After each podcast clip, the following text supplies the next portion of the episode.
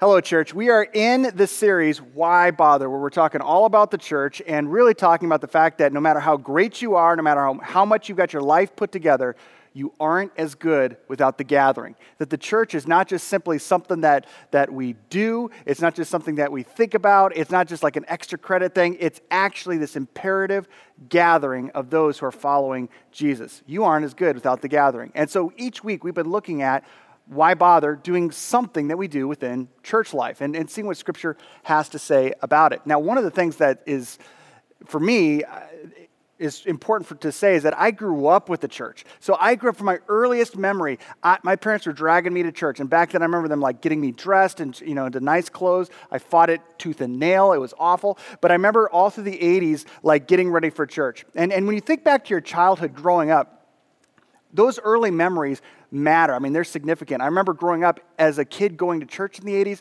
I remember uh, just life in the 80s. I remember at this time of school, the, the t- as far as the school year getting started off, I remember what that felt like back in the 80s. And, and if you grew up in the 80s, you're familiar with this. This was something that every kid had to have in the 80s, and that was a trapper keeper. Uh, trapper keepers were intended to keep you organized. It had notebooks, it had a place for your pens, and again, it was trying to keep you in somewhat, some way, shape, or form from just being as disorganized as a kid typically would be. And mine failed. It, it failed that every single time. I was still just as disorganized, but it was cool because I, I was able to write stuff on the outside, usually with whiteout. That was kind of fun. And I stopped carrying a trapper keeper right around like probably fourth grade. I think that was the end of me carrying a trapper keeper. Um, I didn't really think about it again until I was emerging out of college and starting to work at Mission Bible Church. Um, when I started working at MBC, I, I had this Bible, this NIV study Bible. It was a good sized Bible. And so I needed a Bible cover for it, or at least I thought I did, because I was thinking back to how trapper keepers intended to keep me organized. Maybe this Bible cover could do the same. And it looked just like this. It was like green, but it wasn't tan, but it was just the exact same model. I thought it looked so cool. It looked like it was army, had a military vibe. It also was supposed to keep you organized with your notes and pens. And just like my trapper keeper, it was a mess. It was not organized. But one of the things I did on it was I looked at the pen case right here on the left hand side of the cover. And what I did was I took a Sharpie and I wrote these initials. I wrote the initials I C M D T. So that every time I pick up my Bible, I would see the initials I C M D T. Every time I would teach, I, I, would, I would grab my Bible. And not only me, anyone else in the room would see I C M D T when I was uh, doing a Bible study or I was going to camp with the students, they would see, I would see, whenever I had my Bible, ICMDT. And it was significant because I never wanted to forget what happened to me growing up. I never wanted to forget the people that God actually used to shape me. If I'm going to be in ministry shaping other people as a youth pastor, I wanted to never ever forget these people. These people were Idora. Idora was, was this old lady who taught Sunday school. And she was so cool because even though I, I don't even know how old she was, I mean, she, maybe she was 33 years old, but she really looked like she was 90. But she was ancient to me when I was in like first, second, third, and fourth grade, but she taught the Bible with such passion and creativity. I don't know if you've ever had, like, if you grew up in church land, if you had a teacher like that, but that was Idora for me. And so Idora was the first initial on there. There was Chet, who, even though I was a kid, I remember seeing this guy who was a youth pastor who loved Jesus, and, and he, he was just full of life and joy. And then there was, there was Mary Eason, and Mary Eason was someone who again taught me that I, how to study the Bible and showed me what it looked like to underline Scripture. Mary Eason had to be one of those initials. There was Dan Charlin. Dan was someone who worked with our youth group as, as, a junior hire, and he was like early 30s. And he showed me what it looked like to be a young dad and husband who just became a Christian a couple years before, and he was full of the joy of God. And I remember just thinking, man, that's so cool unlike me, he didn't grow up in the church like I did, and he, but he's just drinking in the gospel, and it was so awesome for me to see. There was another volunteer named Tim. Tim was a volunteer that was cooler than anyone I ever knew. And I thought, what in the world is this guy doing hanging out with us dorks that are junior hires? He has much better things to do with his time. But Tim loved Jesus, and he showed his love for Jesus by investing in us junior hires week after week. And I remember thinking, this is so cool. I wish I could be like Tim one day to somebody. Chances are, if you spend any amount of time growing in your faith through the church, that at least half of the people that you would write down on your Bible cover, if you did just like uh, what I did, at least half of them would be volunteers. Most of these people were not paid by the church. There were people that just showed up week after week after week. So this week, when we're talking about why bother with regard to church stuff, why bother like volunteering? What's the point? I mean, like, there's got to be someone more qualified than us to do the work, right? There's got to be someone who's got more time. I mean, we've got a crazy schedule. The kids are going this way or that. You know what? I just, I'm, I'm kind of an introvert. Maybe this isn't my deal. Why bother volunteering? And actually, we're going to be more specific because it's not just volunteering. Volunteering almost gives us a sense I'm doing this for me. I'm doing this because I want to be a good person. But in the Bible, we see it through the lens of service. Why bother serving? Why bother investing your time in the local church? Now, one of the key places that we see as far as focusing in on what a church means when it's talking about serving within the local church is 1 Corinthians chapter 12. And we're going to pinpoint it right down to one verse. And the verse says this Now you are the body of Christ. He's writing to a group of Christians in, in, the, in this, this city named Corinth. You are the body of Christ, and each one of you is a part of it. You have a part. And the whole chapter is worth, worthy of studying. We're going to get to a little bit more, but keep your Bibles open there. You are the body of Christ, and each one of you is, in fact, a part of it. When you're connected, Paul's communicating that when you're connected with Christ, that all of a sudden it's not just this spectator sport anymore. In fact, one of the key things I want you to remember today is that Christianity and the church are not spectator sports. Paul is coming from a Jewish context where people would show up to a synagogue and the rabbi would teach from the scriptures, and you would take it in and you would go home. That was the long and the short of it. And now he's talking about the church being something else. It's not just some place where you go up to get spiritually fed, it's better than that. And it's actually better than that because it's communicating a story and this is the story that it's communicating. First off, it's communicating, when we serve, it, it, it's communicating the story of who God is. Specifically through your act as a Christian of serving, you're communicating, you're telling with your life the story of who God is. We see that right there at the beginning of verse 27. Now, you are the body of Christ. Now, this is important. Paul really latches on to this phrase, this nickname for the church. Now, what Paul didn't get a chance to do is something that you and I never had a chance to do either, and that was walk and talk with Jesus, the bodily Jesus. The disciples had that opportunity. I haven't. I, I, never had that opportunity. Jesus, the disciples could like hang out with Jesus. They could push Jesus. They could eat with Jesus. They could camp with Jesus. They could listen to Jesus as he's teaching. They could watch as Jesus saw someone who had a physical need or some type of a spiritual need, and he saw the need and he met it supernaturally so. Eh, they got a chance to watch as Jesus would go up to people that no one else would want to come close to. And he actually wouldn't stay distant, he came close. And, he, and all along, they're starting to pick up on the fact that, you know what, we're this guy's disciple. That means that he's expecting us to act accordingly. But, I mean, honestly, we don't really have to do that all that much because we got Jesus. He's the Son of God. The Son of God doesn't die. He's going to be able to do this forever. We're just going to be able to ride his coattails all the way through. And then Jesus dies. He dies on the cross, and they watch it, and their faith gets decimated. And then he rises from the grave, and their faith is restored. And their hope that they can continue walking with Jesus, watching him serve other people, is restored until Jesus says, I'm going. Now, this is something that he told them before the crucifixion, but now they're starting to get it. His body was going to go and be with the Father in heaven. But he says that it's going to be to their benefit which must have seemed ridiculous to them. But he says it's to your benefit because he was going to give the Holy Spirit. God himself was going to not just be able to walk around with them or walk away from them, God himself was going to indwell each one of them. And Paul says in chapter 12 that that same Holy Spirit, he is the one who actually gives us gifts to follow the example of Jesus and serve those around us that we would be the ones who would see needs and supernaturally meet them, that we would have availability to position ourselves close to people that other people are far off from. And when we do that, we're telling the story of who God is. This is a God who would actually want to engage people like you and me. That, that he would actually want to utilize, that he's not just going to simply do the work. He's not going to simply stand up front and be the teacher for everyone. He was going to empower us to do the work within the church. And that is mind blowing. That this is the opposite of what we see within deism. Um, some of the founding fathers actually bought the idea that there was such a thing as a God, but they believed that the God w- that was actually out there was more of a deistic perspective of God, a God who created everything but then walked away. And so the idea of God, the God of the Bible, at least the God of the New Testament with Jesus, who engaged us, was something that was a bridge too far for many of them. Paul's chapter 12 is saying that if you want people to actually believe the story of who God is, one of the ways that you do that is recognizing that we don't have the body of Christ physically walking around with us. That went back to be with the Father. We'll see him one day. But until then, we now are the body of Christ. We are the ones who are physically walking around other people who are in need and serving them. And one of the focal point places where we do that is the church. And when we do, we're telling the story of who God is. But not just who God is, of who we are.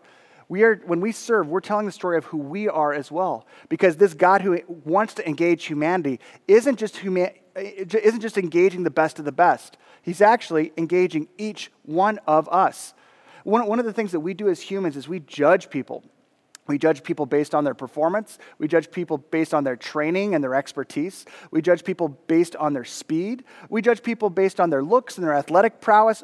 We have tons of criteria of how we judge people based upon what we're looking to do. But one of the things that Paul makes a huge point of in this passage is this each one of you is invaluable. There's not one who's more valuable than the other.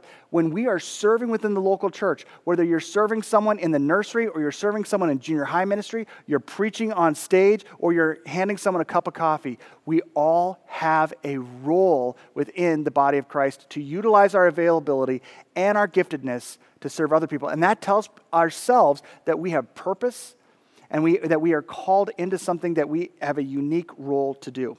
This is something that Paul elaborates on actually leading up to this passage. He says this earlier on in 12. Now, if the foot should say, Because I'm not a hand, I don't belong to the body, it would not for that reason stop being part of the body. And if the ear should say, Because I'm not an eye, I don't belong to the body, it would not for that reason stop being part of the body. Paul is being ridiculous here for, on purpose, so that people would say, Well, of course. He continues.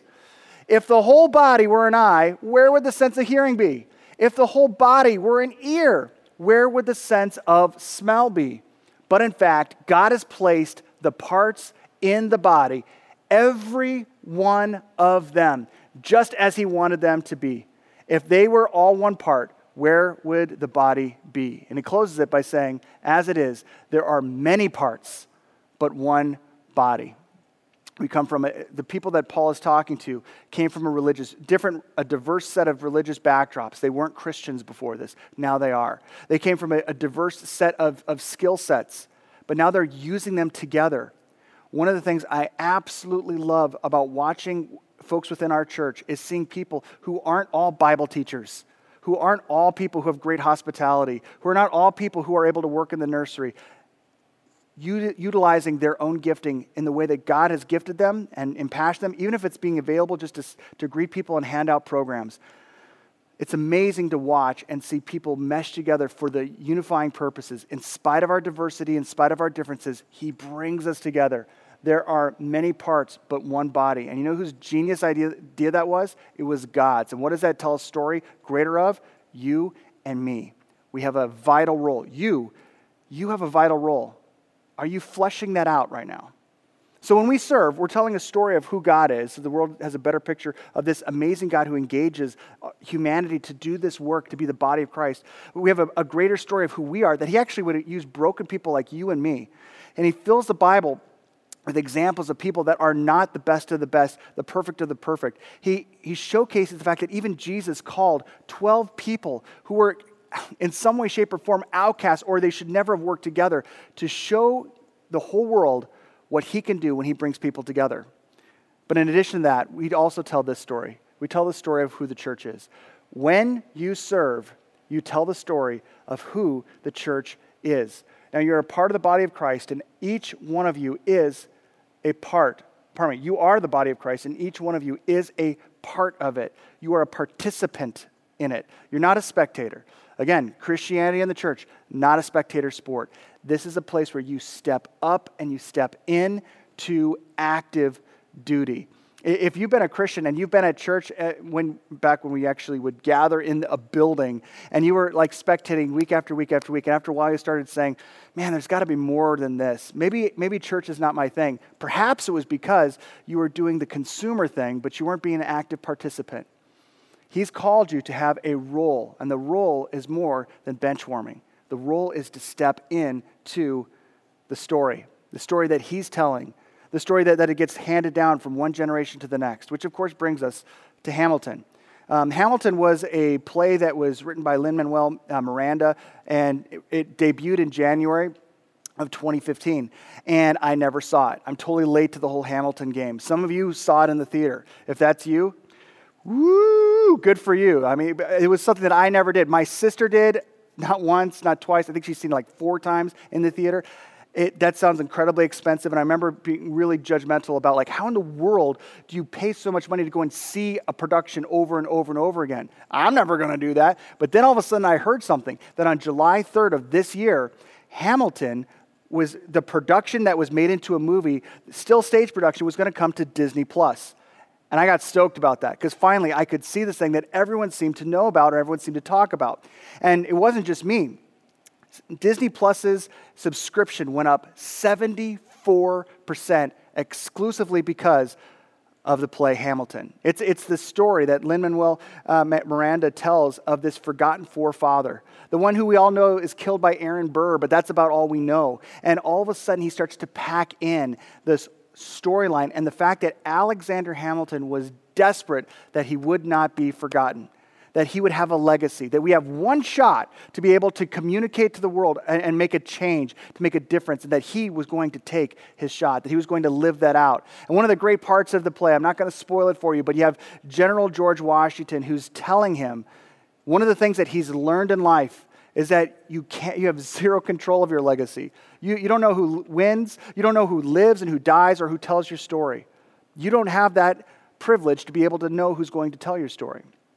And so it's almost as if Miranda, in the telling of this of Alexander Hamilton's story in this production, is doing just that. He's making sure that that legacy is not forgotten, that it gets handed down now, finally, to the next generation and generation upon generation.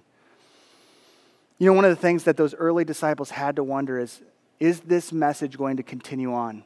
Jesus is no longer bodily with us. We are the body of Christ but we are just us. We're not God. How in the world could this continue on? And the crazy thing is, is that God, in restoring and, and, and making sure that his legacy goes on and the story and the message of, of what he's done, of his love, go on, he didn't write a play to do that. He didn't even write a book to do that. He actually entered into the story through Christ. Jesus enters into the storyline of history and he meets his enemies and he dies for them on the cross, and then he rises again. And before he leaves, he gives us the Holy Spirit to be the agent within us to equip us to serve one another just like he did.